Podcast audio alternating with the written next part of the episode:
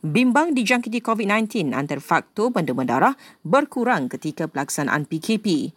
Berikut penjelasan Ketua Perkhidmatan Transfusi dan Bank Darah Negeri Sarawak, Dr. Muhammad Masrin Madzin. Seseorang individu itu tidak akan mendapat jangkitan virus COVID melalui proses demam darah ataupun melalui transfusi darah.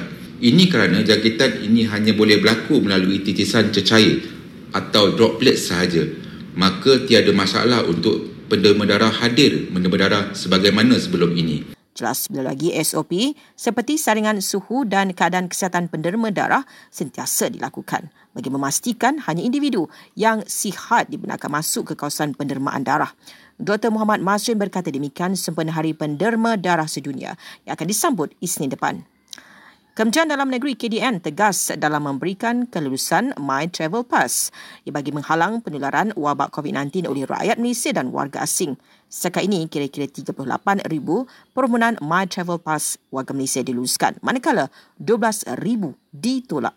My Travel Pass dilancarkan Oktober tahun lalu dan merupakan sistem tunggal untuk permohonan keluar masuk Malaysia semasa PKP. Individu yang mahu menangguhkan baran balik pinjaman PTPTN selama tiga bulan tidak perlu mengemukakan dokumen sokongan. PTPTN memaklumkan peminjam hanya perlu mengemukakan permohonan secara dalam talian dan kelulusan dimaklumkan menerusi email dalam tempoh tiga hari bekerja.